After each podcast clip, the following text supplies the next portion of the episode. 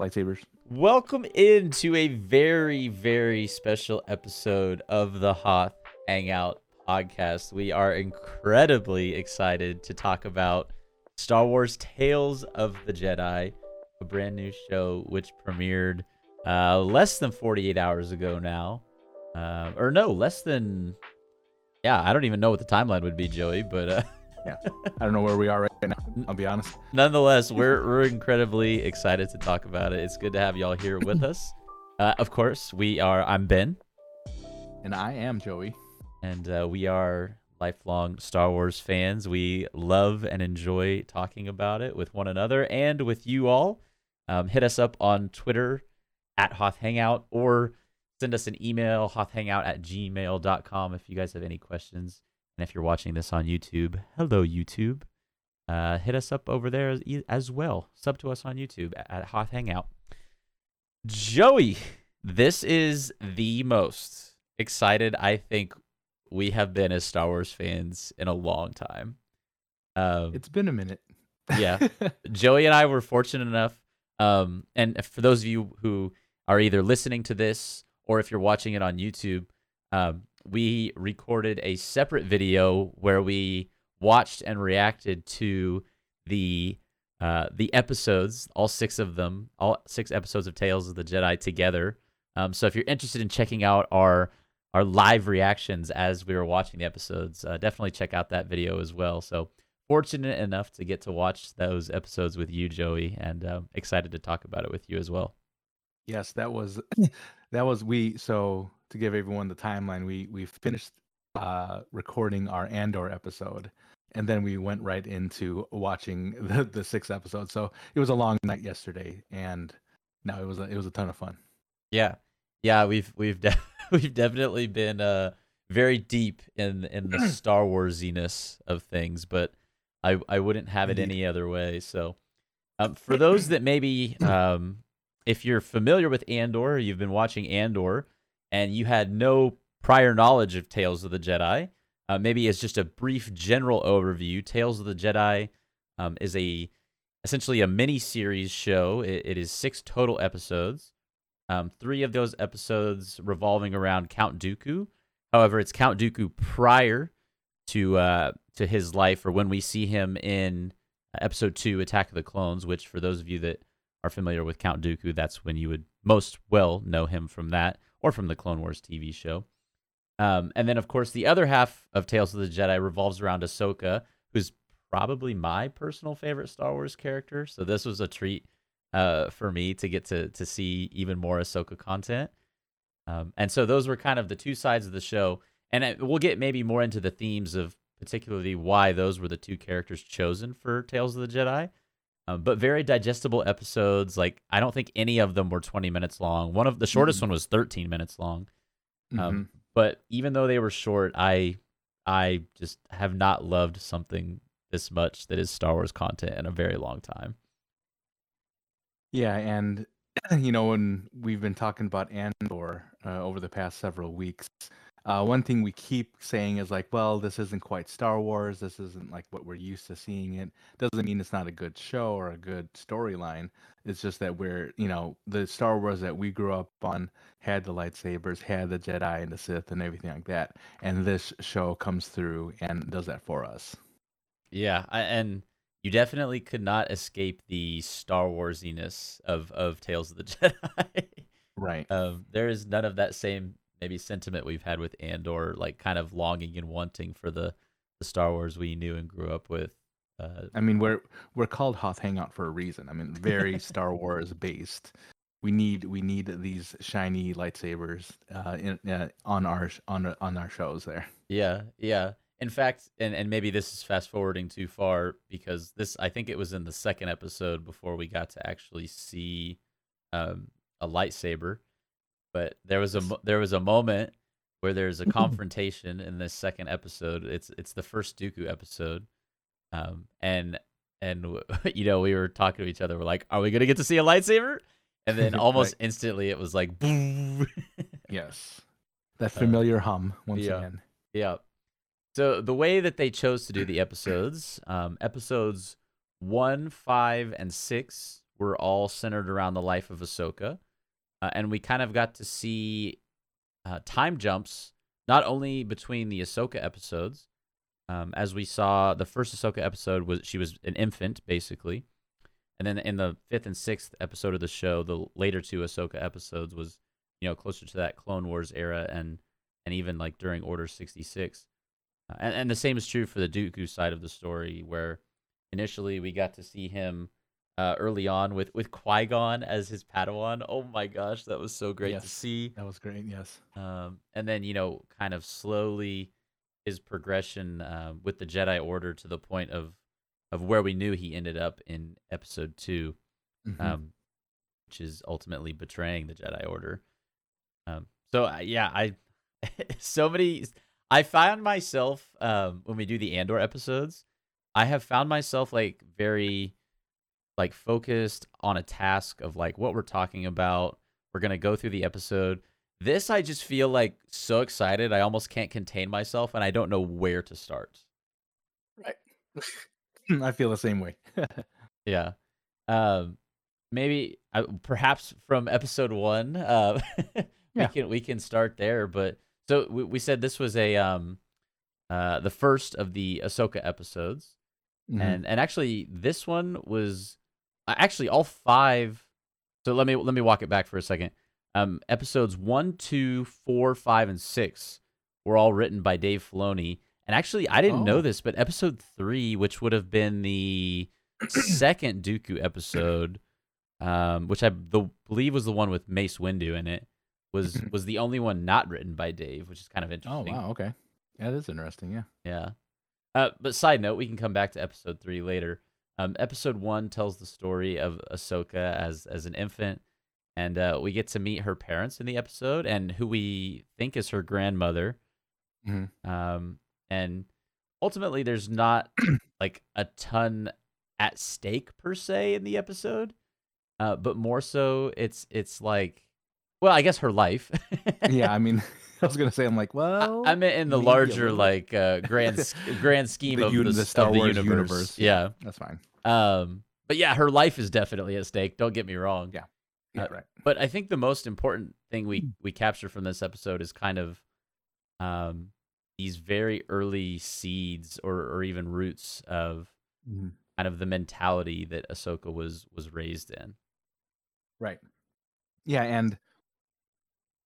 Just the roots, the kind of humble beginnings that you never really see. You know, we always hear the stories of how these younglings are, you know, they know pretty early on that they're Force sensitive and they could be, you know, and that's when the Jedi Order kind of step in and take them under their wing or kidnap them. Really depends on how you want to look at it. Yeah. But.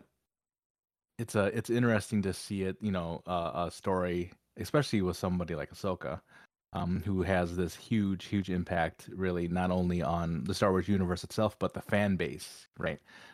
These are the types of stories that we want to see, stories that we don't know about our characters, about our heroes, about the villains, which I think this series actually absolutely does for both of those factions.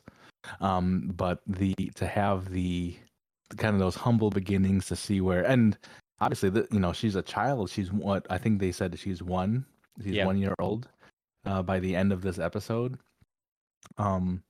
Seeing her, and you know, if you go see our reaction video, we're like, oh, you know, just happy to see, you know, what her life was before becoming a Jedi. Yeah, she's being gripped in the tusks of this like. Like leopard tiger thing, and she's just like cooing it, you know, she's like, this is fine, you know. This is fun. Yeah, right. She knew even then what she needed to do. Yeah, it was a pretty cool scene to see. Also, I will say she gets a lot of her her style, her mojo, her stuff from her mother, I think. Yes. Yeah, after we see her mom actually fight up, well, let's go back a second and talk about one of the darker moments that we've seen in Star Wars. Yeah, we were both shocked when she said that. I think we were like, "What?" Yeah, where basically she told Ahsoka, don't look away from death. You have to like stare death in the face or something like that. As she because the mom had to, she was going hunting for what looked like goats. I think. Meerkat goats. Meerkat goats. We were trying to figure out the combination of animals that this particular species was, but yeah, she ends up shooting the goat, and you know, as the goat is dying, she's basically pushing Ahsoka's face to look at death happen, you know, and was not what we expected, you know, out of the gate on episode 1 of the series. Yeah. we were both pretty shocked by that. I think it more so seemed like something that maybe like a Jedi Padawan's master would tell him. You know, maybe the Padawan has just like, you know, had his first kill in battle or something, and he's like feeling guilty, and the master's like, "Don't look away from death." But no, this is a 1-year-old Ahsoka. Whose mother is telling her, "You look, don't look away, don't look away, look at the dying animal, Ahsoka." It's like, okay, like, dang. And they almost made it like a kind of a ritual type thing going into that, right? I mean, they're just like, "Oh, is it time already?" And you know, the father was like, "She's not ready, she's not ready to go on the hunt." So this is a ritual, or you know, a tradition of their people. Yeah, it was a pretty neat episode. Then of course the encounter with the beast. I don't even know if we have a name for that or not yet. I'm sure maybe somewhere out there in the Star Wars lore we have a name for whatever that animal was, but menacing nonetheless. And eventually after that kind of cool battle between that animal and Ahsoka's mother, ends up running off with Ahsoka. Yeah, I got a little scared because I don't know. When you see like a large animal, you know, holding a baby by their teeth, you're just like, oh. Obviously we know Ahsoka makes it out of there, but you know, never a kind of a jarring scene to see that. It was one of those moments in like animated shows, especially, where like this giant tiger thing has been trying to like go after the mother and Ahsoka. And then all of a sudden he just kind of like picks her up and runs away with her. You're like, okay, I guess. But you know, maybe that is to tie into Ahsoka's like efforts to communicate with the animal somehow on like a mental level, that he was like, I'm just gonna run away with her, and I don't know. Yeah. Anyways, but the what inevitably ends in Ahsoka coming out of the forest, riding on the back of this animal, we were like, that's pretty cool. I love that. That's pretty Ahsoka right there. Yeah. I think probably more so than any other ending of the show, I just had this sense of joy of any other ending of the 6 episodes of the show. I had this sense of joy that was like, that I love this, man. I love Star Wars. Right. That I was about to say that that feeling at the end of this was probably this was one of the longer ones. I think it was maybe 15 minutes. I can't remember, but it wasn't the shortest. It wasn't the longest, but even after that, you know, relatively short period of time, you and I kind of gave that sigh of like, not relief, but of just like happiness. Like, yes, this is what we came here to see. This is what we came here to talk about. Yeah. They were all too short in my opinion. Yeah, I agree. So we get the Ahsoka like origin story, like the early Ahsoka story as our first episode, and then they just switch it up. You know, they go into Dooku's story, and I enjoyed how they did that because, I think as a whole, particularly because of the Clone Wars and Rebels, and more so just the last like probably decade of Star Wars content, I think we generally tend to know more about Ahsoka and her life more than Dooku. Really, there's not, other than maybe that, you know, the book Dooku Jedi Lost, which I think we've both read. That's pretty much like the best source of like pre Attack of the Clones Dooku content up until this point. And so it was really neat to see it play out on the small screen, and and we get to see the life of Dooku and his progression, or maybe regression. And so that starts off in episode 2, and the screen opens up, and they're on a ship, and who's he with? None other than Qui-Gon. I was so happy. Yeah, to start off right there, you felt like it was home, right? You know these characters, but you don't know them at this angle. You don't know them at this time in the Star Wars timeline. So to see it, you get really excited because you're like, okay, we're about to find out something new about these characters. Yeah, yeah. I think it's easy to kind of glaze over and forget, just from watching the prequels, that Qui-Gon was the apprentice of Dooku. Right. Oh yeah, absolutely. And so to see that play out was pretty fun and pretty neat. And actually, and as we maybe break down the episode further, Qui-Gon in many ways, as much as we can surmise from the 15 minutes of content we got from this episode, in many ways is more of a pillar, I think, for Dooku, or a foundation for Dooku than Dooku is for him. It feels much at this point when we meet them in this episode like Qui-Gon is pretty much ready to face the trials, if I had to guess. Mm-hmm. He's the one ultimately who kind of gets his master to come back down to reality for a second when things look dire. Right, and because this is the one with the senator's son, right? Yes. Which I also thought was an interesting turn. The senator's son was very much... almost hateful of his father, right? Or definitely disapproving, right? And you wonder if that they draw that parallel on purpose there, where the one that the younger one, the apprentice, the son, are the ones that have maybe a cooler head, or mm-hmm. that understand what's out there and what needs to be done, properly. Yeah. Because here we get a glimpse of Dooku. Kind of showing those Sith tendencies, really. Mm-hmm.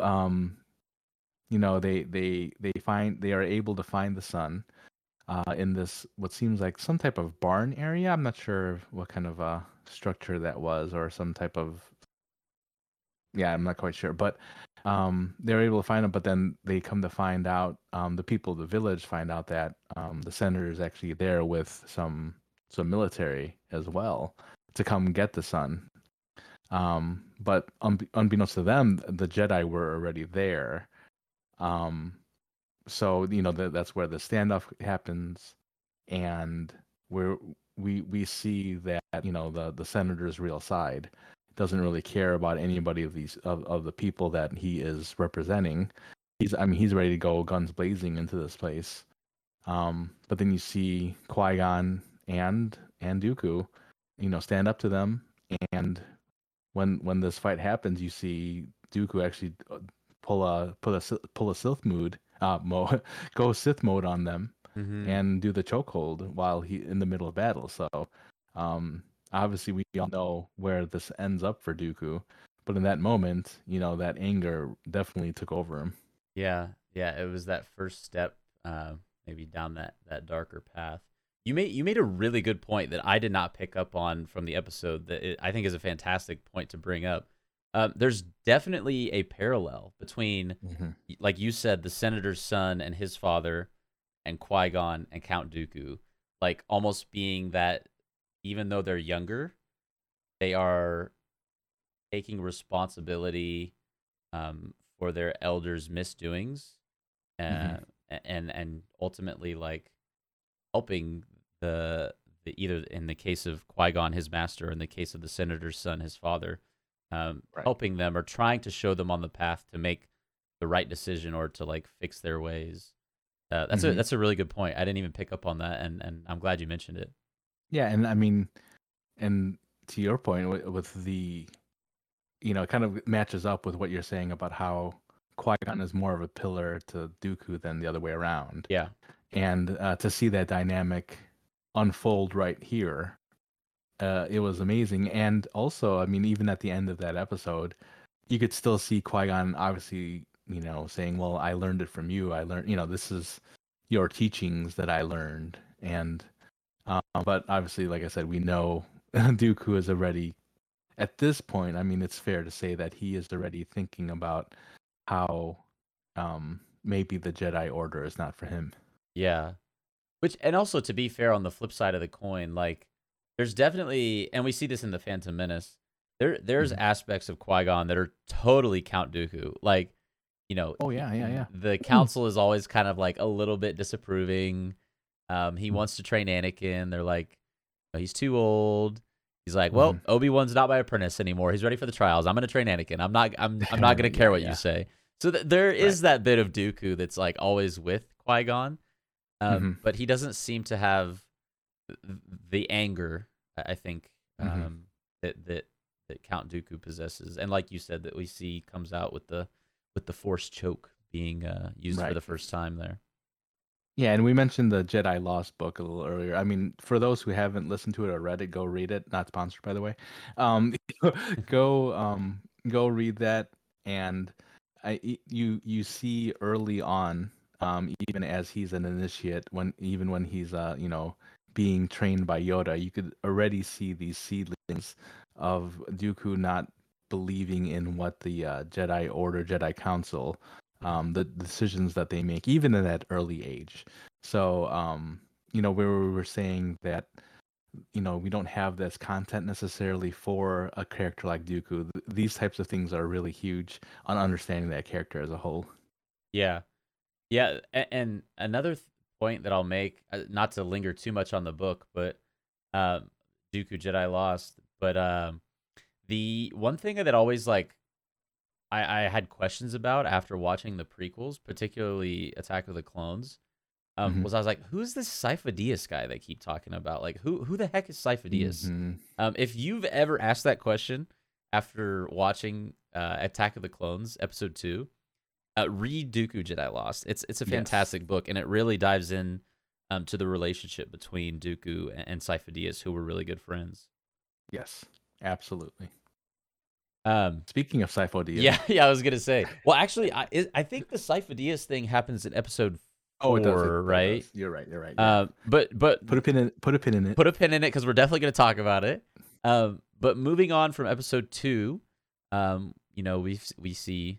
Obviously, as we mentioned, Dooku's used this Force choke. Like, I think Qui-Gon is like probably internally like a little bit worried about his master, but still being humble and like, I've learned everything from you, master. He's just being this nice, kind guy.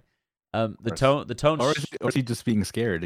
Yeah, like, I saw what you did. Yeah, maybe he's scared. Who knows? And then the tone shifts. The third episode of the show, which again is the second of the Dooku trilogy, if you will, to being a dynamic between master and apprentice, Dooku and Qui-Gon, to kind of like partners in crime. I wouldn't really say friends. There seems to be a bit of like a rivalry. Yeah, I was gonna say friendly rivalry, but I don't think there's a ton of love between the two of them. There's no love lost between the two of those. Yeah, Mace Windu and Mace Windu and but yeah, that's kind of the gist of the third episode, is that we see Dooku and Mace on this mission. I don't recall the name of the planet, unfortunately. Yeah, I don't remember if they even say it, to be honest. Yeah, and that's kind of the other thing I like about the show is it doesn't get hung up on the details. It just gives you like really cool Star Wars content. Right. But they have. Oh, we need it. We need to know the planet and the system. And... Yeah. Yeah. Don't worry. It'll be on the internet, Reddit, Wikipedia. There you go. Sure. But yeah, they're sent on this mission to retrieve a Jedi Master, Katri, I think is the name. Katri. Yeah. I can't remember how they pronounced it. Yeah, I think it's Katri. I think that's right. And because they've received news that she's been killed, and Dooku and Mace kind of have disagreeing opinions when it comes to how they should go about the investigation. Mace is much more initially inclined to just sort of accept the explanation from the locals on this planet, one of whom is a senator who's kind of like walking the Jedi through what happened and what led to Master Katri's death and the events that transpired. Dooku is obviously much more cynical, I think, and naturally starts like questioning them, and eventually leads to a pretty cool fight scene as well in the episode. Yes.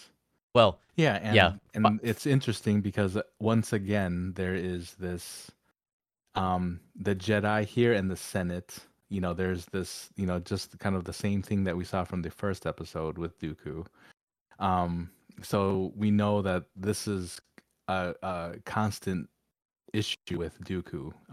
The way that either the Jedi run, well, actually we know he has an issue of how the Jedi Council does its stuff, because he's out here kind of making his own plays, calling audibles, and wanting to do things a certain way, where what we find out with Mace is very by the book.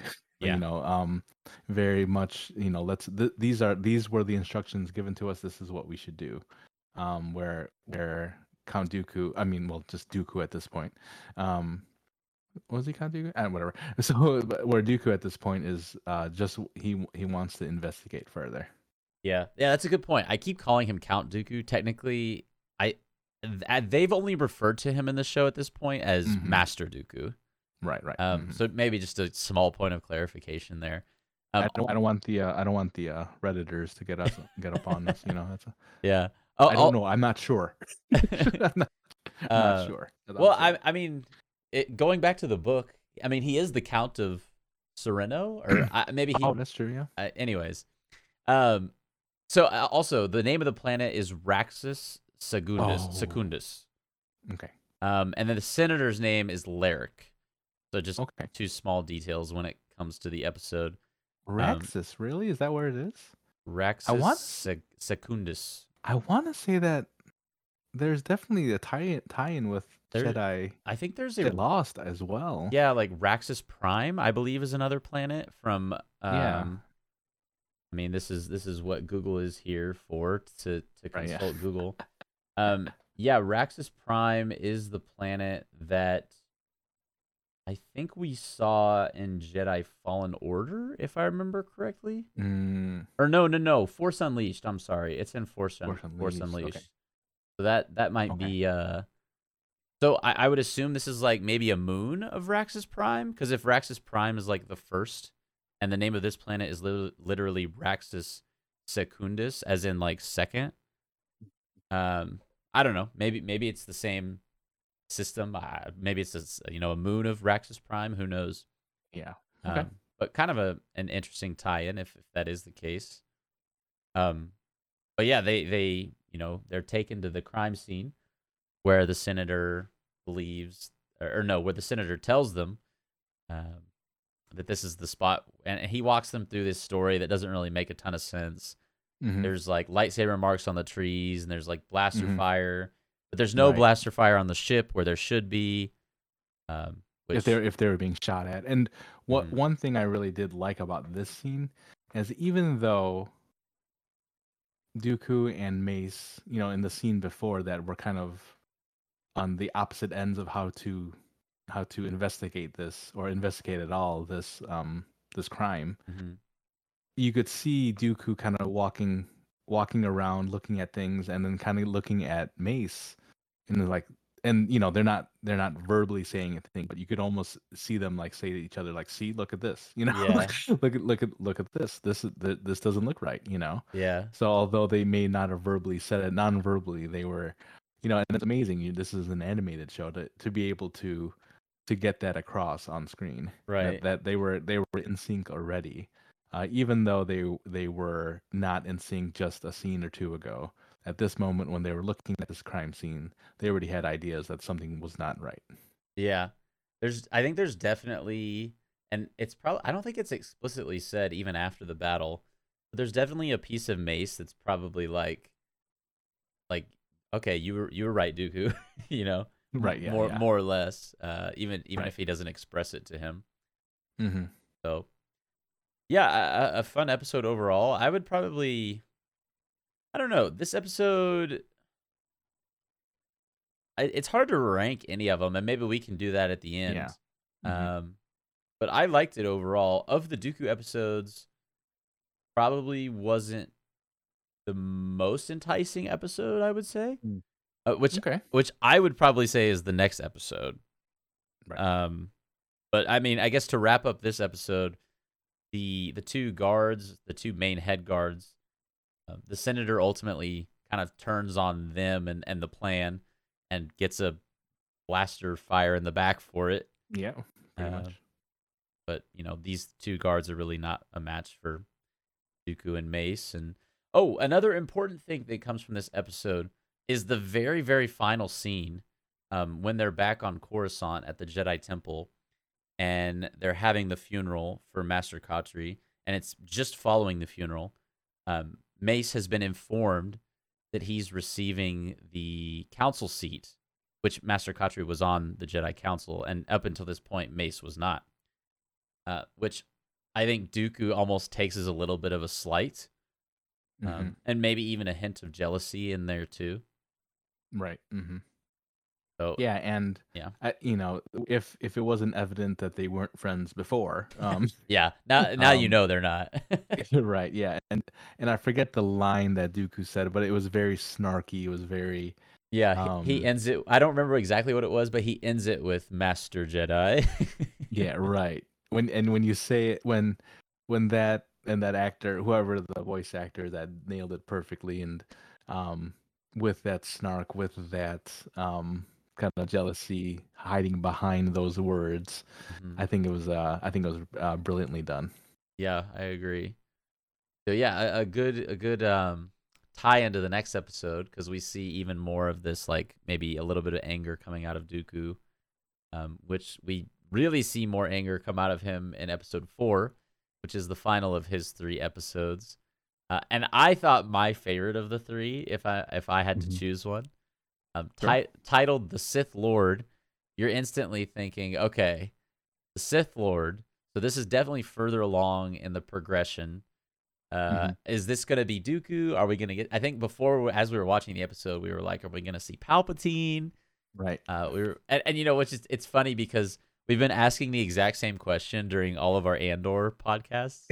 Right, yeah. Because it's like, you know, all this mention of Palpatine is in the Senate and blah, blah, blah, blah, blah, Mon Mothma, et cetera, et cetera. We get one new show and instantly it's like, bang, there's Palpatine. Palpatine, right, yeah. How many episodes in? 4 episodes in, we get him. Yeah, yeah. And like less than an hour of content. Less than an hour of content, right? Yeah, we got him. We got him, y'all. Yeah. But a very, very, before that point, a very, very important scene and moment in the life of Dooku. And I think I may have mentioned this to you as we were watching it. But they open the episode and it's Qui-Gon's, or Dooku is like learning about Qui-Gon's death. And perhaps that's maybe a couple scenes into the episode. Because I think we actually see Qui-Gon.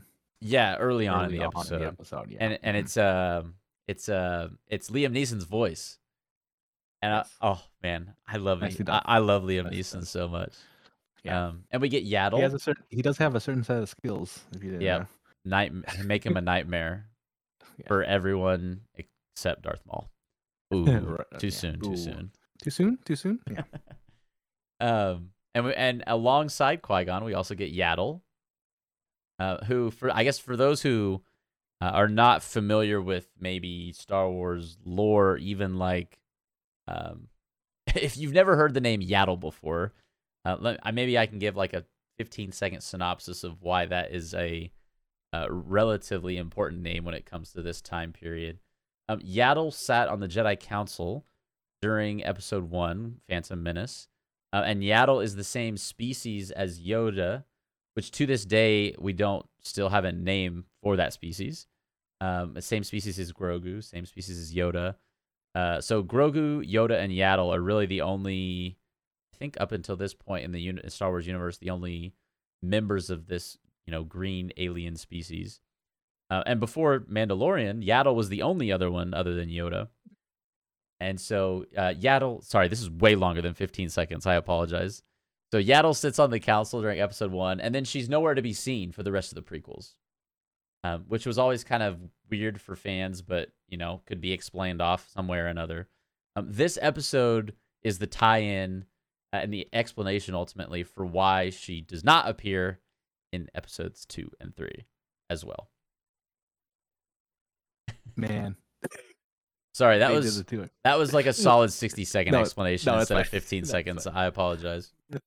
No, that's fine. And yeah, and this goes back to what we were saying before, you know, where we have these characters that we know of that we just kind of, you know, for Yaddle just disappears off the face of Star Wars universe, and we never really got an explanation of who even she was or what types of things she was a part of, and to finally have her tied into an actual story with a character like Dooku and Qui-Gon at this point as well. I think it was just chef's kiss. I loved it. Yeah. They just like, and this is mostly Dave Filoni probably, but they just find ways to incorporate things that you have information about, but you don't have all the information. And so they incorporate it in a way that doesn't mess up the story, but only adds to it. And so you fall more in love with the story that you already loved because you're getting like another piece or another side of it. And for this episode, for me, that was Yaddle. And also like bits and pieces with Dooku at the very beginning of the episode, which we mentioned earlier. We said we'd put a pin in it. Now we're taking the pin out. Here we are. The very first part of the episode, we see Dooku going into the archives and erasing Kamino as a planet, which if you've seen the prequels and seen episode 2, Kamino is the planet, the rain planet, the big ocean planet, if you will, where the clones are being manufactured. And so that's important because in episode 2, when Obi-Wan is tracking down Jango Fett, who is on Kamino, he goes to... Sorry, I'm throwing out so many names, and I apologize for all the name dropping, but he goes to Jocasta Nu, who is the Jedi Temple Archive librarian, who we also see in episode 4 of Tales of the Jedi. And she basically explains to him that the planet is not there that he's looking for. And the opening scene of this episode is like, this is why it's not there. It's so cool to see. Right. And again, this is just another thing where we knew it happened, you know, obviously it happened in the movie, but we never knew how or the exact moment it happened, and now we have it here. Yeah, yeah. Like we said, bringing to life something that we understood, but like it's visualizing it now. And I mean, we didn't even really know that Dooku was the one that did it per se. It could have been... Yeah, right, no. You know, it could have been Palpatine, or it could have been... any number of people working for Palpatine, you know, so that it was cool to have that piece inserted into the episode as well. I will say though, coming from an IT background, that was awfully easy. How he just went in there. What you're really saying is the Jedi Temple needs better security, right? I mean, he literally walked in there, hit a couple buttons, and deleted a planet. Come on, I mean, there's got to be better security around the Jedi archives. Just saying. It did look surprisingly easy. I'll give you that. Yeah. So, like, could some Padawan just walk back there and be like, "Whoops," and then just delete everything? Hey, Jedi Temple, if y'all need an IT guy, I know somebody. I could help you out here. Don't worry. Oh, yeah, that's a good point too. Kind of funny that no one caught him doing that. Yeah. There's no backups. You're saying there's no backups. There's nobody is running anything that says like, oh, who deleted stuff today? You know, just, there's no auditors. There's no audit. Okay, all right, I'll stop. Security cameras. Yeah, right. And then shortly thereafter in the episode, and I don't think I'm going out of order at this point. After Qui-Gon and Yaddle have had their conversation, shortly thereafter, Dooku finds out about the death of Qui-Gon at the hands of Maul. And we see him by this tree and having a conversation with Yaddle. And I was going to bring up the point that the death of Qui-Gon... While we could have assumed it probably played some role in his turning to the dark side, I don't think we ever really had a concrete timeline for Like, is Dooku already, you know, part of the dark side? As soon as Darth Maul is killed, is it later, like closer to episode 2? And so now this gives us more of that concrete timeline. And furthermore, kind of gives like Qui-Gon's death as the final straw, if you will, for his turning to the dark side. At least that's how I saw it in the episode. I mean, final straw, or and you know, we come to find out a lot that the Emperor has a lot on this. He knows how to puppet everyone, it feels like, right? And I wonder if he felt that this was happening, or he was ready for this to happen. And when it finally does, he knew he had Dooku after that. Yeah, I mean, in a way, you could very easily see Palpatine saying to Maul, like, hey, make sure you kill Qui-Gon, because, I mean, that will only make Dooku more angry and drive him closer to the point where Palpatine or Sidious wants him. Right, and if I'm not mistaken, does Dooku again blame the Council for, you know, maybe not the ultimate death, but putting Qui-Gon in a place where he would die? I can't remember exactly, but I feel like that was the sentiment anyway. I would like to go back and watch that conversation between him and Yaddle one more time. Because I don't remember specifically if there's a conversation about the Council or not with Yaddle. It seemed more of like a almost like a cry for help without actually asking for help from Dooku to Yaddle. Right. You know, he's pretty broken at that point, I would say. He's lost his apprentice. He's entirely disillusioned with the Jedi Order. As we hear later in the episode, he's done things that have probably caused people to lose their life and betrayed everything he knows and everything he's known his entire life up to that point. So you can only imagine like how he's feeling in that moment when he finds out he's lost his apprentice too.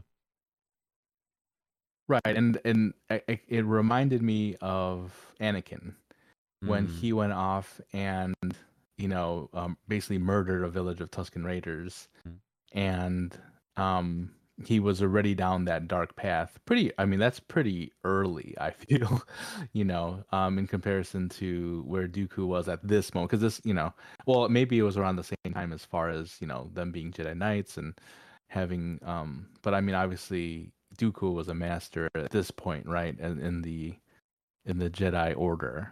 So yeah, so it just reminded me of, you know, when they were saying with Dooku how he had, you know, already had, you know, either directly or indirectly had killed many.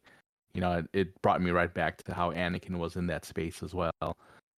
So I wonder if that's kind of like the path that the formula that Palpatine always has to use in order for him to finally get people to turn. Yeah, almost giving them a reason to be angry. Right, and then realizing like, okay, maybe I'm not as good as I should be, or I'm not. Yeah. You know, what is, you know, it's very black and white. It's, you know, either you're good or you're not. And doing the things that they've done, you're not good. You're not a Jedi. You're a Sith. Yeah, and that's another theme of the entire show. It plays with the concept of gray, and at what point does gray become red? Yeah, if you will. Right. But yeah, I mean, Qui-Gon tells Yaddle, like, I'm not even going to, Dooku tells Yaddle, I'm not even going to Qui-Gon's funeral. He's right. Yeah. He's made that decision, and it's like, dang. Yeah, that was your apprentice. Yeah. Yeah.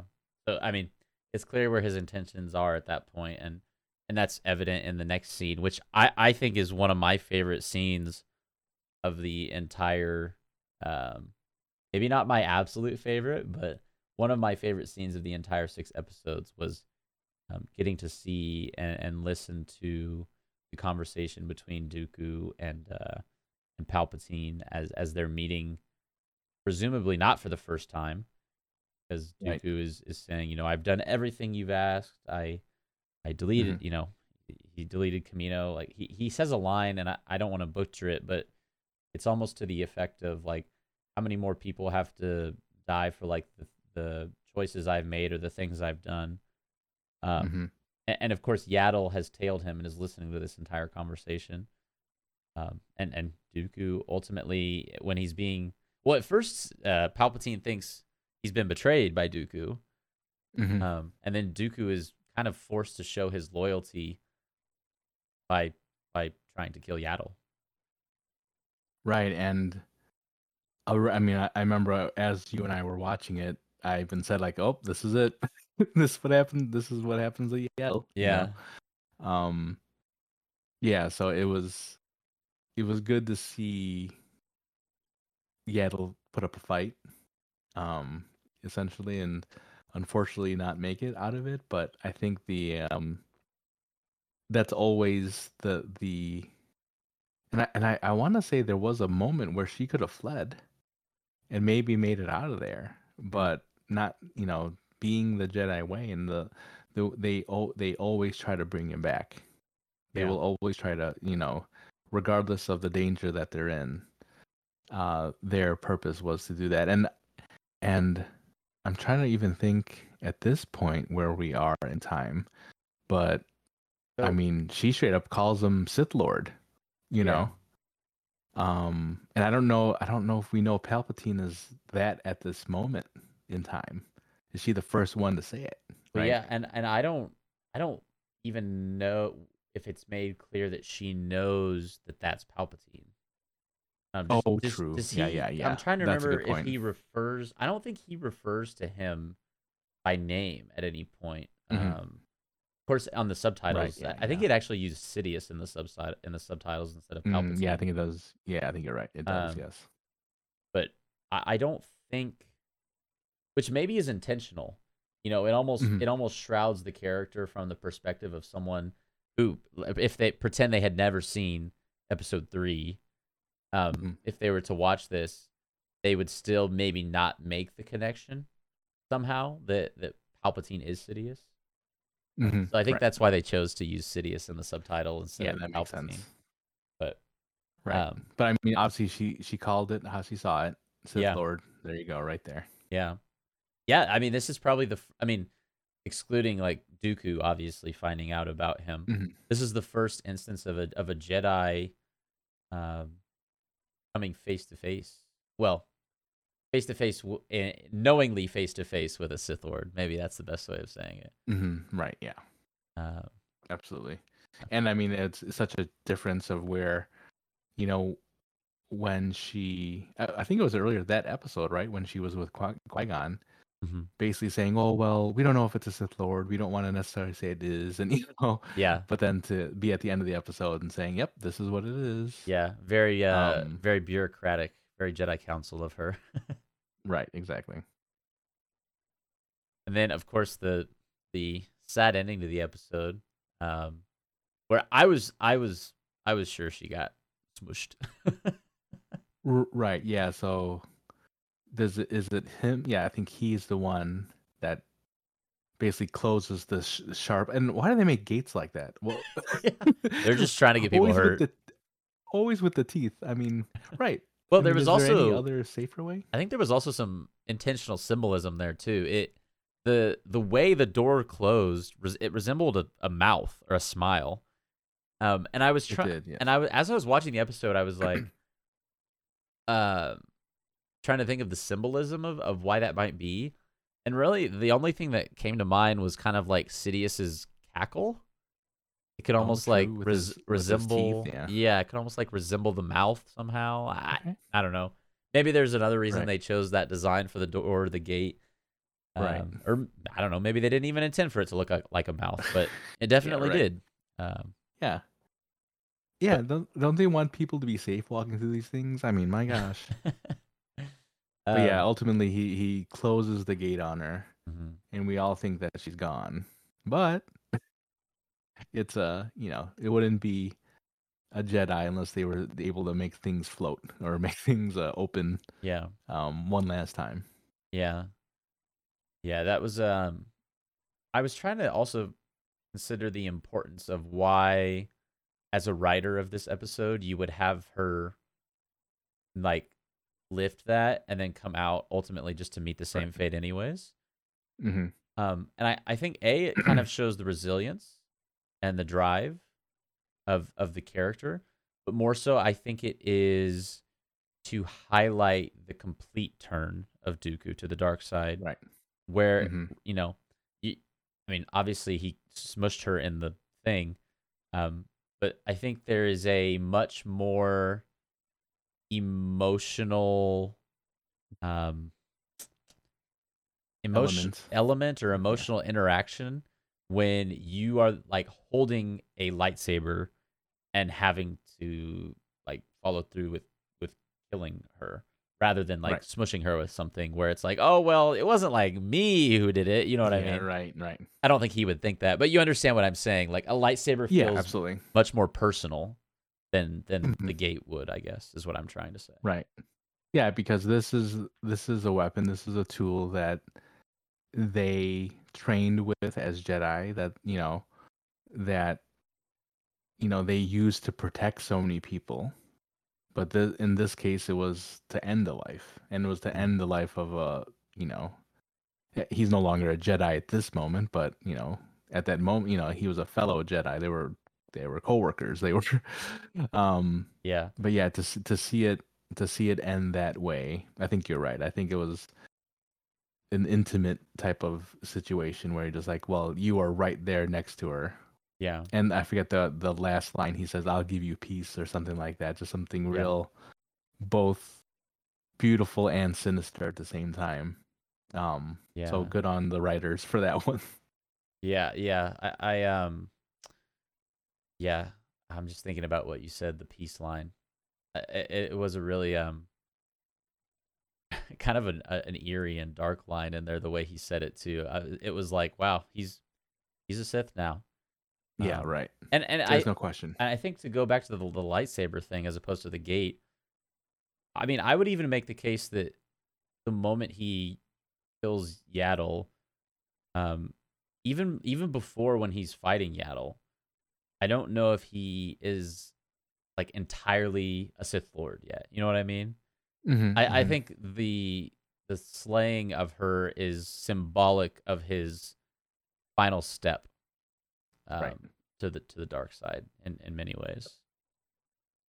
Yeah. Anyways, one of my favorite episodes of the Sixth, definitely up there, and rounded out the Dooku trilogy, and then of course. Actually, I guess, did you have any more thoughts on that episode before we move on to episode 5? Yeah, I mean, that was again, it filled in gaps that we didn't know we needed. But now that we do, it'll be definitely a part of Dooku's storyline, and only helps us understand him and his motivations. Yeah. Throughout the rest of this, the rest of the Star Wars universe. Definitely. I do hope we get more Dooku content. Yeah, I'd be fine with it. He's a great character. And then switching gears after episode 4, when you've just gone through this like whole ordeal of like going down this path with Dooku and seeing how he goes from where he was to what he becomes, you kind of switch gears and go back to Ahsoka, and it throws you like right into what we, I think, thought was pretty shortly after episode 2, I want to say, definitely between episodes 2 and episode 3, we were trying to figure it out based on certain context clues, like how tall is Ahsoka, how long is Obi-Wan's hair, stuff like that. Yeah. But yeah, it opens up and there's kind of this sparring scene, in what we presume would be the Jedi Temple. But yeah, that was a fun scene because there was actually a very small Easter egg that you caught hidden in that scene. Yeah, on the side there was what looked like to be a master and their apprentice, a young boy, male apprentice.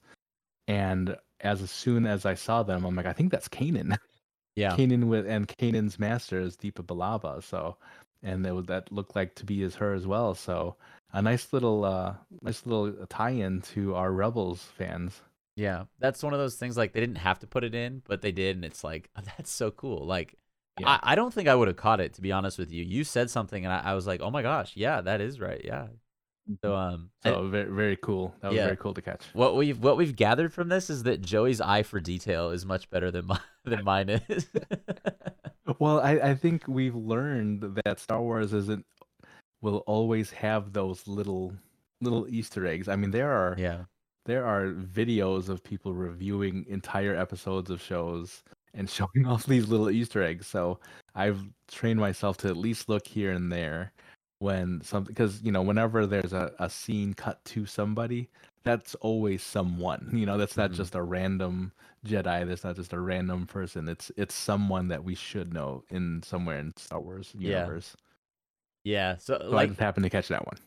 Yeah, I'm glad you did, and like you said, it was cool. It was a cool decision to put that Easter egg in there, and tie that into Rebels as well. But in the scene, Ahsoka is training, and she's kind of just like beating up on these droids to the point where it's like almost, you know, no problem, no contest for her. And there's kind of like an odd interaction between her and Anakin as they leave the training center and go into the hallway. Anakin's like, well, I'll design a test for you that you can't beat or something, you know. It was kind of a weird scene, if I'm being honest. I didn't feel like it flowed super well. And it was really the only scene in the entire 6 episodes where I kind of felt that way. I think we also noted in the episode, like, as they're arguing in the hall, everyone else is like, it just, the reactions from the people in the hallway felt like weird, like almost it was like a dream or something. It was odd, right? Yeah And he was just, the level of anger he had didn't fit the situation they were in. It was interesting. I mean if it were the way I would have seen that in a normal situation is, you know, obviously her being his apprentice, be like, listen, I know you're good enough for that. You're really good, and you killed it there, but we need to get you better. We need to get you in real situations. I mean, to be angry at it, that's not the emotion. You want to be supportive. You want to be able to tell the apprentice to say, "Hey, I will raise you up and say you are really good, but you can be better. Be better than all of this, you know." Yeah. I just think the tone of there was off and not necessary for that scene. Yeah, and even through the rest of the episode, like, I'm don't get me wrong, I love when we get anything like Anakin and Ahsoka content in the same episode, like in regards to like their relationship, because I think it's a really important relationship in the grand scheme of Star Wars. It felt, like you said, it just felt off this episode. Like, it didn't feel like Clone Wars Anakin and Ahsoka. There was something that was like a little different. It wasn't as warm and friendly as maybe some of the stuff in the Clone Wars, which is fine, but also, like, even the training scene where after using the robots or the droids, and he instead, you know, has the clone troopers use their guns on stun. Which, by the way, like, he has to tell them to put the guns on stun. Like, okay, like, right? You know, some of the clones are like, "Oh yeah, we should put them on stun." Like, and then click, you know, like, "Oh, good idea." You know, glad you reminded me. Right. Yeah. But he's very harsh. Clones. Yeah. He's super harsh in that scene. Like, she just keeps getting stunned and like knocked out for however long, 2 hours sometimes, and then she wakes up and he's like, "All right, do it again." Do it again. It's like, okay, dang. Yeah, and yeah, like you said, from what we've seen between these two up until this point, there's a lot more banter between them, right? Yeah. She'll throw a few jabs, you know, he'll like brush it off and, you know, put her in her place in some way. But this was different. This was definitely different from what we've seen between these two. And I mean, part of me gets some of it anyway. He mentions, like, you know, these, you know, when you're out in battle, you're not going to be facing droids like this. You're going to be facing, you know, people. You're going to, you know, people like the clones, where they make decisions independent of everything else, where droids are programmed to do something, right? Yeah. So the the urgency is there. I get that. That should be there, but the almost meanness of it just didn't seem like that was. I mean, I could see where if you have like, you know, drill sergeants and things like that. That's where you would normally see that type of anger, that type of like, you know, cruelty almost. But that's not the relationship that those two have. So that's why it did feel off. Yeah, I mean, there's points in Clone Wars where like Anakin has this tough love for her, but this was like almost unrelenting tough love. Yeah, to the point where it was like yeah, it was. It almost took away from their, you know, their relationship a little bit. Especially because like there wasn't really, at the end of the episode, it didn't focus on their relationship at all. It was more about Ahsoka and Rex. Right. Yeah, I mean, overall, like the episode, I think this was the shortest one of the six. Super, super short. I think it was listed on Disney Plus as 13 minutes. It's probably like 9. Yeah, with the intro and ending, yeah, probably like 10 minutes. So in terms of depth of the content, not a whole lot there. We get the, like you said, the Easter egg with Kanan. We get to, I think the main thing that this episode did is it just kind of shows more of the training that Ahsoka had to go through. I mean, like kind of that process of her becoming more resilient and more unrelenting. Right. And I think the, some of the, you know, moves that she pulled off, I'm sure we have seen in other battles that she was in, and I think, you know, if we knew that, we probably would have geeked out a little bit more. Yeah. But that was one thing that I'm like, maybe that was something that they were hoping that would hit, and maybe not necessarily with us, but with others, I'm sure it did. Yeah. And then of course the really cool tie-in at the end of the episode where there's a time jump, and it's a little bit like confusing. You're like, wait, what are they doing now? And it's her and Rex, and they're getting ready to walk out of this into this hangar, and the hangar door opens, and you see like all these clone troopers, and this is of course post Order 66, and so they're all looking for her, hunting for her. Right. Yeah. And if you've seen season 7, the newest season of Clone Wars, the final season of Clone Wars. This scene is in that show, and so it was like peeking behind the curtain, of something you've seen happen in front of the curtain, like before the actors are walking on stage. So that was pretty cool to see. Yeah, I did. To come to that realization, because you see all the the clone troopers, that a lot of them had the orange paint on the front of it, so that was signifying that was Ahsoka's a regiment or whatever. So to kind of see that go full circle and in real time, I'm glad that we actually recorded our reaction to it, because we're like, oh, that's what that is, you know. Yeah.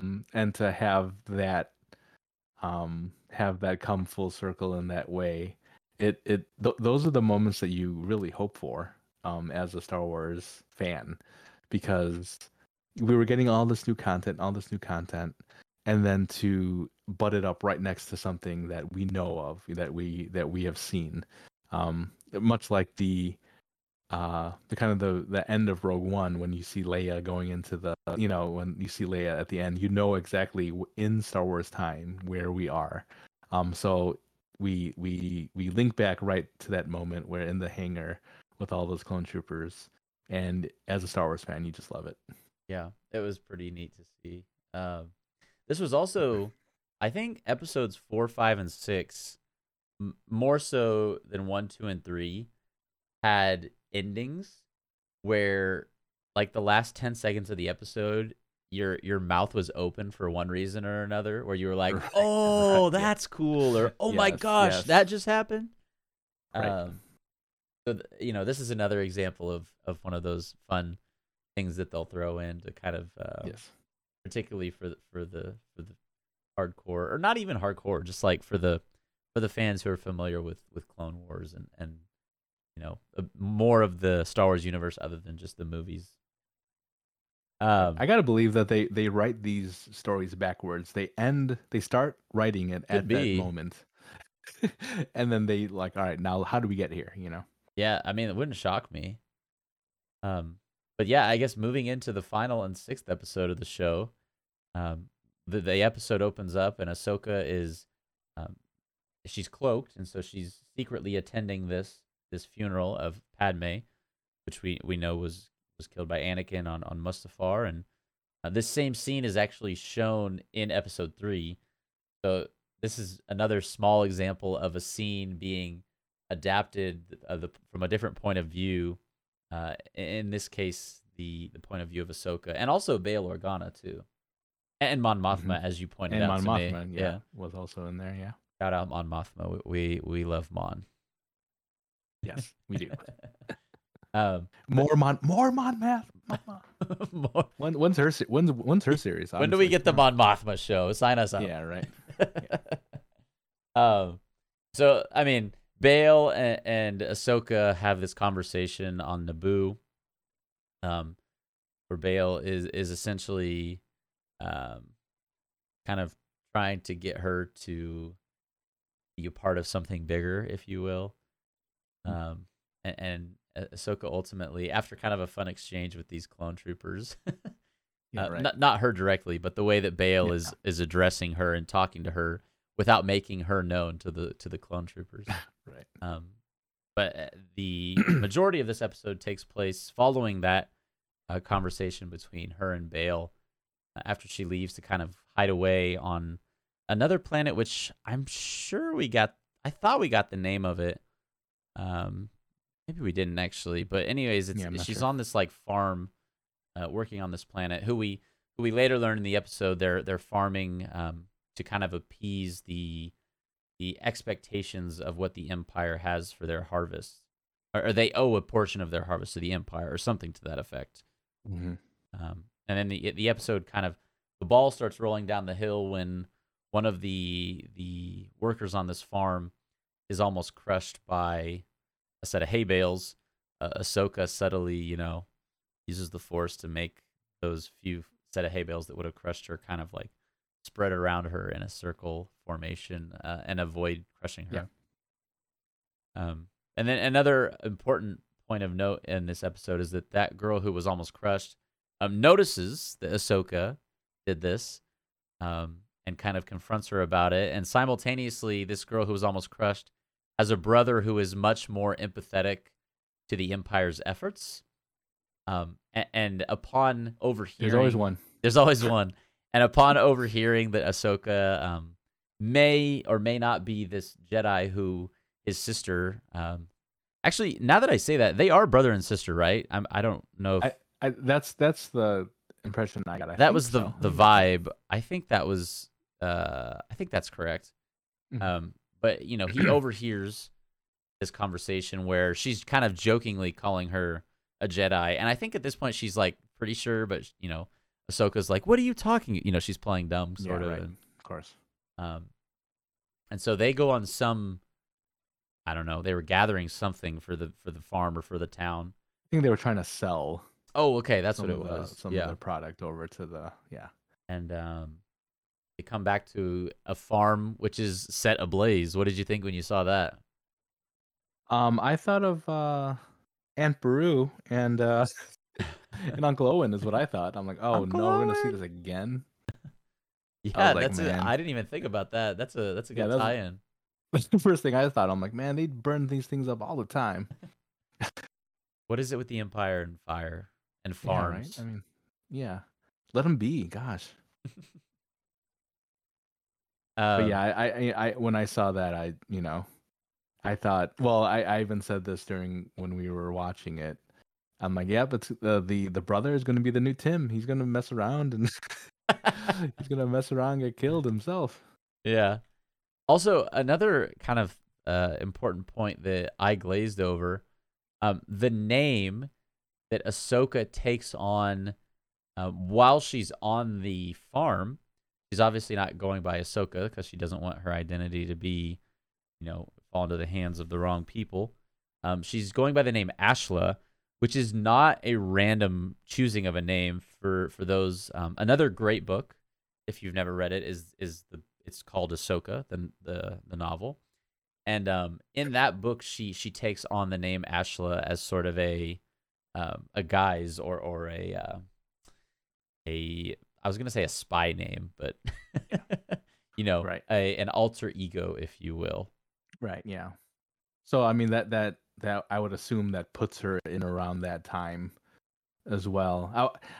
And when we were watching it and they had mentioned her name was Ashla, I was trying to remember back if this story was told in the book and we're just kind of seeing the realization of it actually on screen. So I don't think it was. She's on a farm at some point in the book, and it's been about 3 years since I've read that book, I think, and I need to go back and read it again. But I think a lot of this episode was inspired by the Ahsoka novel, even if it didn't come directly from it.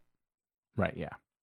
So So if it's not the exact story, it puts it at very least puts her around that line. Yeah. And then, of course, once they approach the flames, they find who else other than this brand new Inquisitor, who we've never got to see in any other Star Wars content before. And I don't think we got a name or anything from him in that regard, but he is interrogating the father of this brother and sister, as well as the brother, who are on their knees and tied up. And the brother is saying, he should be rewarded for bringing the Inquisitor to this place where a Jedi is, and the Inquisitor's like, I'll give you your reward, and Ahsoka actually ends up saving this the boy at the last second. Right, and Ahsoka being Ahsoka, she cannot let things like this go, even in and much like what we mentioned about Yaddle, when you're put in these situations, you just don't walk away from them. You gotta step up and do something. So, if you have it in you, and I mean, she has the ability to help out, and then she did, and leads up to probably the most fun moment or most exciting moment that we had in the entire series. Yeah, I mean, definitely the most exciting scene.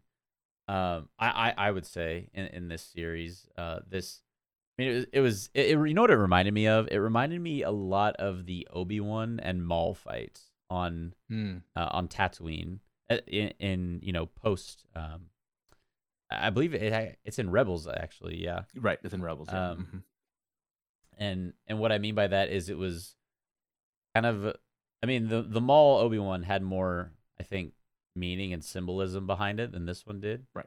Very clearly, of course, yeah. But in terms of the length of the fight, it was like, okay, clearly there is one person who is superior in this fight. Right, yes. And that was the vibe that we got from this one as well. Yeah, Ahsoka basically takes the lightsaber from him. Then it feels like a product that's patented for the Inquisitors, the circular. Yeah. With the two lightsabers coming on either end. The standard issued Inquisitor lightsabers, I think that's what they are. It basically takes it from him and then just absolutely chops him down with him. Yeah, chops him down with it. Yeah. And if you haven't seen the reaction episode yet that we mentioned earlier in this episode, if you can watch just one reaction from the episode, like when that happened, we were both like, oh, like our faces when that happened were pretty priceless and. Yeah, my favorite moment of the 6 episodes, personally. Yeah, and I'm sure people that are looking up reactions on YouTube are just looking for that exact moment. So look at it; it's great. Yeah, that was pretty fun to get to see Ahsoka almost effortlessly take down this Inquisitor, and it made me excited. Probably. More so for the upcoming Ahsoka show too. Mm-hmm. That seeing her fight like that. Yeah, absolutely. And again, to bring back the lore of it all. To have Ashley Eckstein again voice Ahsoka, the Ahsoka that we learned that we grew up with through the Clone Wars, was obviously a great choice. And to see her again in the animated form. Just again, perfect for the Star Wars fans. Yeah. And maybe to put a bow on the episode, Ahsoka, you know, doesn't hold a grudge or any malice towards the brother who tried to turn her in, and you know, he's like, "I'm so sorry, I'm sorry." So, and Bail comes back and helps the family out as well. So there is a nice conclusion to the episode too. Yeah, and I think that ends with Bail. Is it the she? You get the impression that she's kind of ready to help out again. Yeah. Well, I got the impression that this is like her agreeing to like be a part of the rebellion.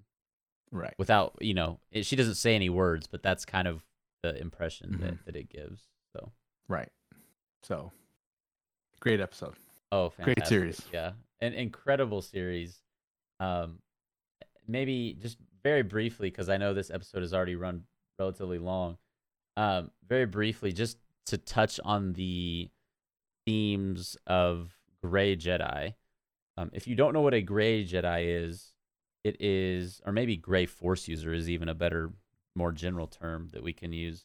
Basically, someone who, as maybe the term Gray would infer from that, someone who lies somewhere in the middle in terms of they don't really see things from the point of view, maybe like a Jedi would, like everything is black and white, and they don't, you know, cross all the way over to where the Sith are and use their powers they use fear, anger as a source of their power, and they exist somewhere in this spectrum in the middle of grayness. And these two, and actually Qui-Gon is another example of a Gray Jedi, I would say, but. Ahsoka and Dooku, before he turned completely to the dark side, are two pretty good examples that we have in Star Wars from this era of Gray Jedi. And I think that's ultimately, and I think we talked about this a little bit too, why they chose these two characters, because it's two diverging paths. It's a fork in the road. Both of these characters ultimately did not see themselves as a part of the Jedi Order, but in not wanting or not seeing themselves as a part of the Order, they also take very different paths from that point. And I think that's the important piece of this tale of the Jedi, if you will. Oh, I see what you did. Nice. Yeah, which is also interesting now that I think about it, that we haven't even talked about the title of the show being called Tales of the Jedi, because at the end of the show, neither of them are Jedi. That's true. Yeah. Yeah.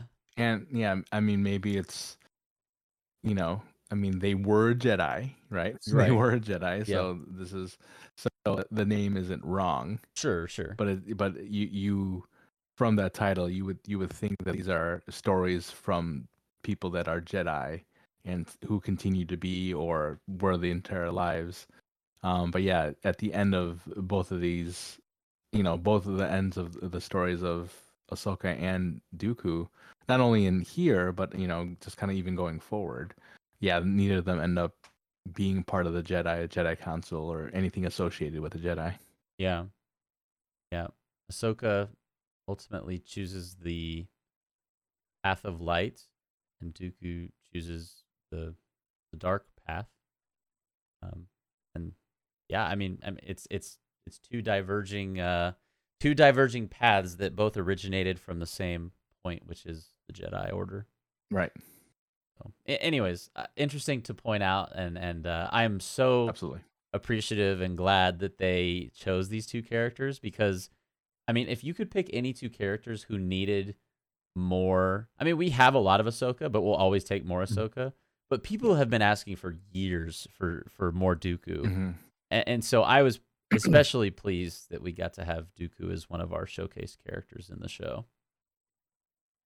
Right. And what I love about these stories, whether it's in these animated series, new TV shows, books, whatever medium, it brings different angles, different motivations to characters that maybe you never really thought of. I mean, I'll admit it, the going, you know, when I first watched the prequel trilogy, wasn't a huge fan of everything that happened in it, you know. Yeah. But with everything that's come out since then, the Clone Wars, now this series, all the books that come on, there's a series about Padme. There's a lot of good source material out there that now you kind of get, you know, from my standpoint, I really enjoy that era now, where before I wasn't necessarily sold on everything. It wasn't necessarily something I would go back and watch. But now, knowing all of these stories, you know, you're seeing all these different motivations and angles, I can go back with a brand new lens and really enjoy it. Yeah. And not to diverge too far from what my thoughts I had, but to go off of what you were saying, I think Maul is a really good example of that. Think about how people thought about episode 1 20 years ago. Right. And now think about how people, I mean, you know, some people will still tell you that they don't like episode 1. But like, think about all of the source material that has come from Maul. Like that's what you're saying. Like, Star Wars has done such a fantastic job, and Tales of the Jedi is evidence of this for sure, of taking prequel era content and just making it incredible, like making it enjoyable, adding to the lore, giving us depth with the characters. It is, I don't know how you, and there's people out there that don't like the prequels. I don't know how you can't like the prequels. It's so, it is so deep and rich and full of Star Wars. It's like, oh, it's so good. Yeah. And I mean, especially at this point, I mean, if you haven't watched the Clone Wars, I'm not trying to gatekeep here, but go watch the Clone Wars animated series. Yeah, there's a couple of some rough spots that you got to get through. Just like, I mean, what is it? 7 seasons, you know? Yeah, 20 episodes, 23 episodes. So it's a lot of material, but it is worth it. It's worth knowing these characters, learning about Ahsoka, learning about Anakin and his struggles, and you know how he teeters back and forth. Between light and the dark, even at that early stage. Yeah. So, you know, just being able to consume all of this. And now we've got all these TV series. We've got Disney Plus that is just cranking out all of these shows. Yeah. We're pretty lucky. And just different eras now. Yeah, we're pretty lucky. And like you said, 20 years ago, you know, maybe I walk away from all this and just like, oh, this isn't the best anymore. But now that you have, like you said, the richness, the depth of it, it really does make it a more enjoyable experience for all Star Wars fans, I believe. Yeah, and definitely. And one thing I will say, I think I said I don't know how you can't like the prequels. I know there's people out there that probably are not the biggest fans of maybe episodes 1 and 2. So maybe I'll amend my statement to say I don't know how you can't like the prequel era. Maybe that's a better way of saying it. Right. Because I think there's always going to be people that they'll watch episode 1 as many times as they can, and they'll say they hate it every time. But what I think we can agree on is that everything prequel era made, you know, post 2006 has only added to that era. I can't even think of an example that wouldn't have. It hasn't in some way made that era better than it was. Right. Yeah. And I don't know if it's because they knew, and because I'm thinking about an interview recently with Ewan McGregor, who plays Obi-Wan in the prequels, how he knew even then that it wasn't well received, you know? And to be, because, you know, obviously he was talking about, you know, the Kenobi series here that was, I mean, that's also in the prequel era, right? Well, yeah. So, yeah, kind of post prequel. Yeah, right. Yeah, post prequel, but like right around that time, right?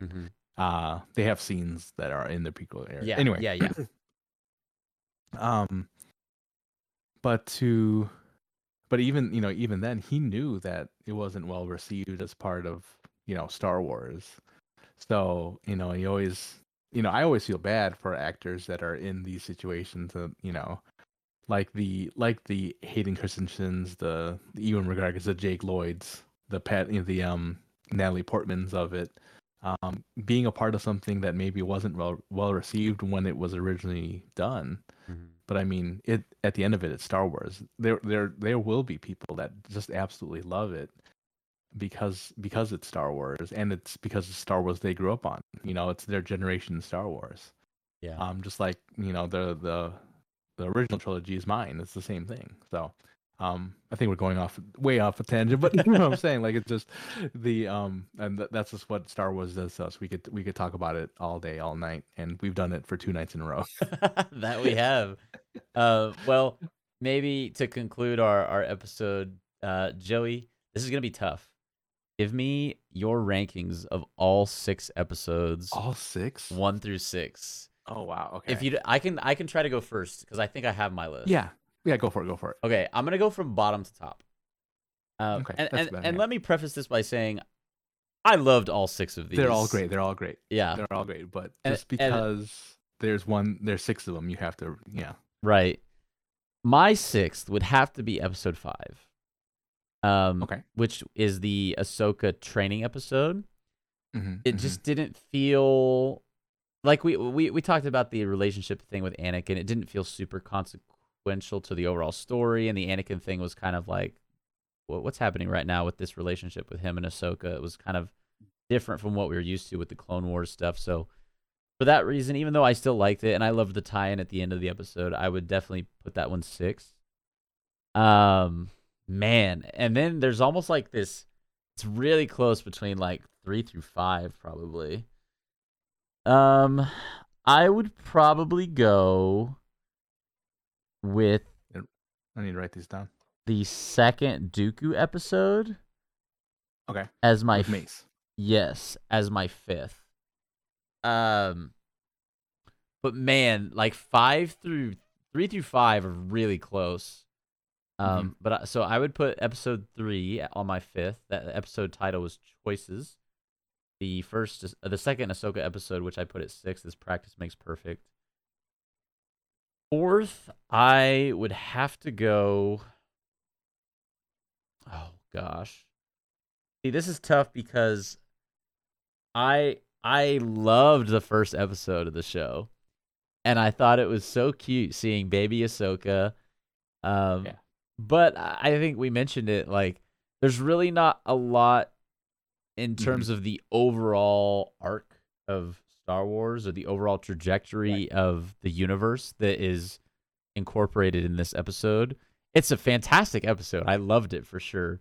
But it's really just like kind of her origin and not much more than that. So I'll put episode 1, Life and Death, at 4, even though I loved that episode so much. Man, I almost want to put it at 3, but I'll put the first Dooku episode at 3, titled Justice, with he and Qui-Gon.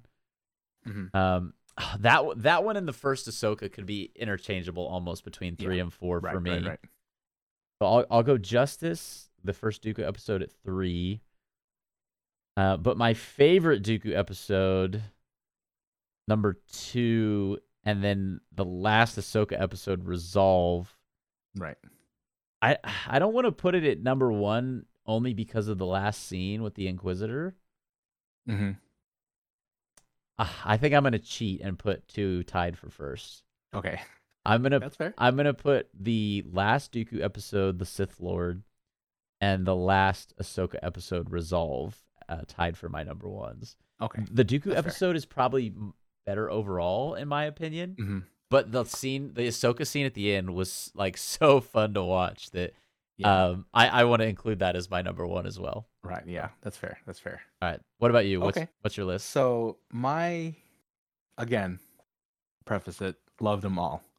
We don't want to choose our favorite children. Right. But this is the question. Right. So, I'm going to go with I don't even want to call it least favorite, but I don't know what other way to put it. The number 6 spot. I'll go with episode 1, actually, the one where she is a baby. For the same reasons that you put it. You know, there isn't really. I mean, it's cute. It's a great episode, but nothing really towards any anything of real significance. Mm-hmm. Yes, this is the moment that they notice she's force sensitive, but outside of that, there's really nothing else. It's super cute though. Love it. I would, if they had a baby Ahsoka Funko doll, I am getting it for sure. Okay, so that's I'm there with you. That's yeah. So we are getting that. The next one would probably be I think I would go with the second episode of Dooku, the one with Mace. Okay. Yep. Because I'm trying to think if I really do want to put that. Yeah, but yeah, we'll solidify with that one. Yeah, so as much as it really did show between the two of them and everything like that, I can't put I just liked the training episode of Ahsoka over it. That's fair. And so not so much that there was nothing good about it. It was just that I just enjoyed the Ahsoka one more. Although we did point out some of the inconsistencies of the relationship and all that. That ending was really got me in the feels, Mm-hmm. Because remember how long it took us to get that final season of Clone Wars. I mean that's kind of where my heart went when I saw that last scene. So I think that's the order I would go for those bottom three. Mm-hmm. The top three kind of I would probably go along the same lines as you did, which would be the what is it, the first episode of Dooku, right? With Qui-Gon. With Qui-Gon, yeah. I think just that seeing that early relationship with Qui-Gon was huge for, was such a cool thing to see.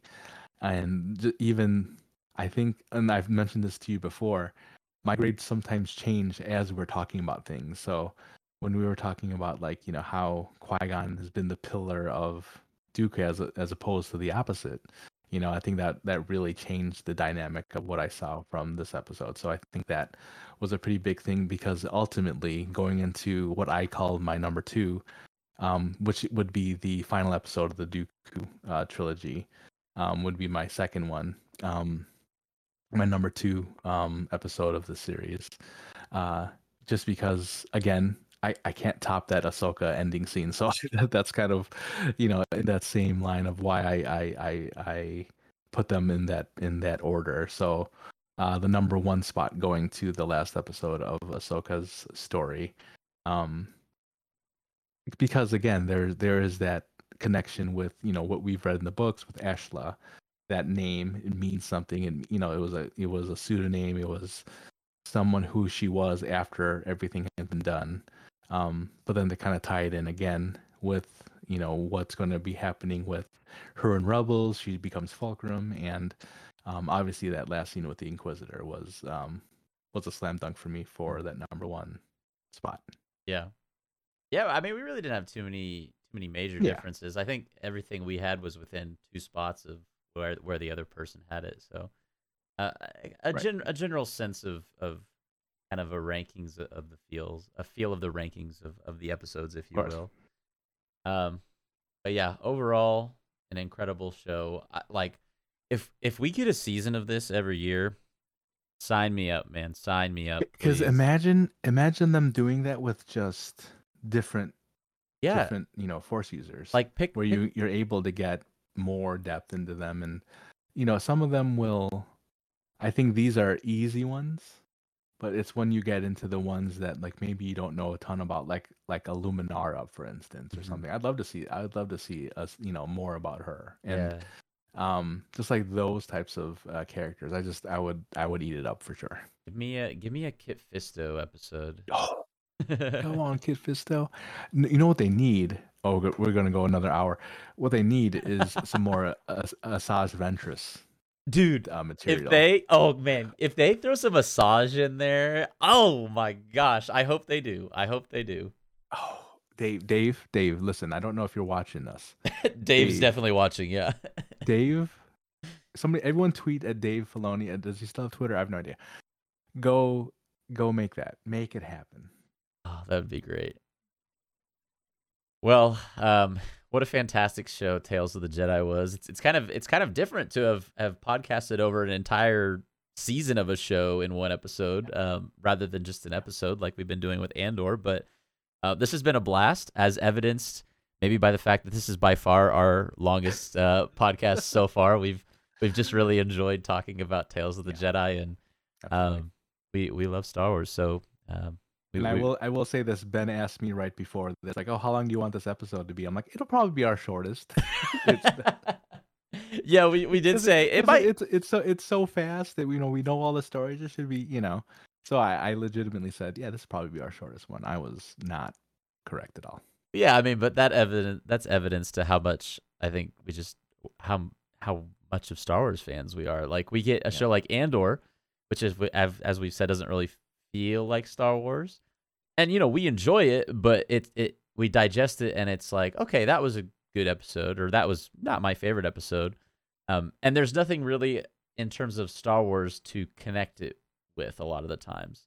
When we get a show like this, it's like, oh, we get excited about that. We get excited about Kanan. There's Sidious. There's Ahsoka cutting someone in half with a lightsaber. There's there's a baby Ahsoka. Dopamine. So it's very easy to get excited about a Star Wars project like this. But this is only part one of our. No, just kidding. Yeah. But hey, if you haven't caught it, this podcast episode, whether you're listening to it on Apple, Spotify, or watching it on YouTube, wherever you're listening or watching to the episode, we have also released as we mentioned earlier in this podcast episode, a live reaction to all 6 of the Tales of the Jedi episodes, which we've condensed down to about a 15-minute YouTube video, which is watchable over on our Hoth Hangout YouTube channel. So if you're interested in hearing or seeing, I should say, our live reactions to all 6 of the episodes, definitely go head over to YouTube, subscribe to the channel, and check out that video. It was a really fun one to make because it's just constantly like us going like, oh, no, what? Oh my gosh. So definitely give that a look as well. We'd really appreciate it. And Hoth Hangout is also on Twitter. You can tweet at us at Hoth Hangout over there. Tweet at us your questions. Follow us over on Twitter.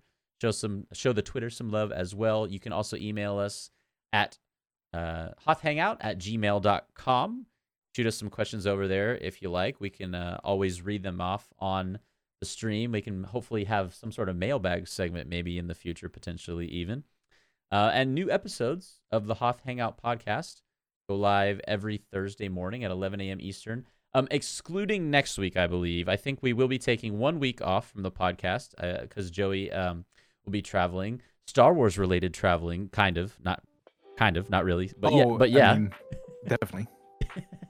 Gonna be visiting Galaxy's Edge. I wish you a blast on that trip. So I'll take pictures for you, Ben. Don't worry. I am very much looking forward to seeing them. I'm gonna be like Dooku at the end of that episode 3. Like, I wish I was there. That's right. Now this is where Ben turns right here. Yeah, this is why I'm on the Dooku side. Yeah. But yeah, thank you again so much to all of you so much for listening or watching.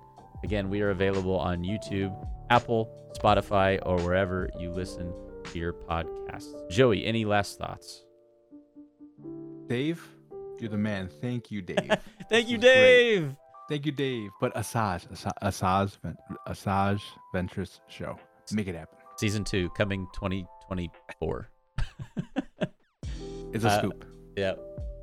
Well, thank you all for listening, and of course, may the Force be with you. Bye.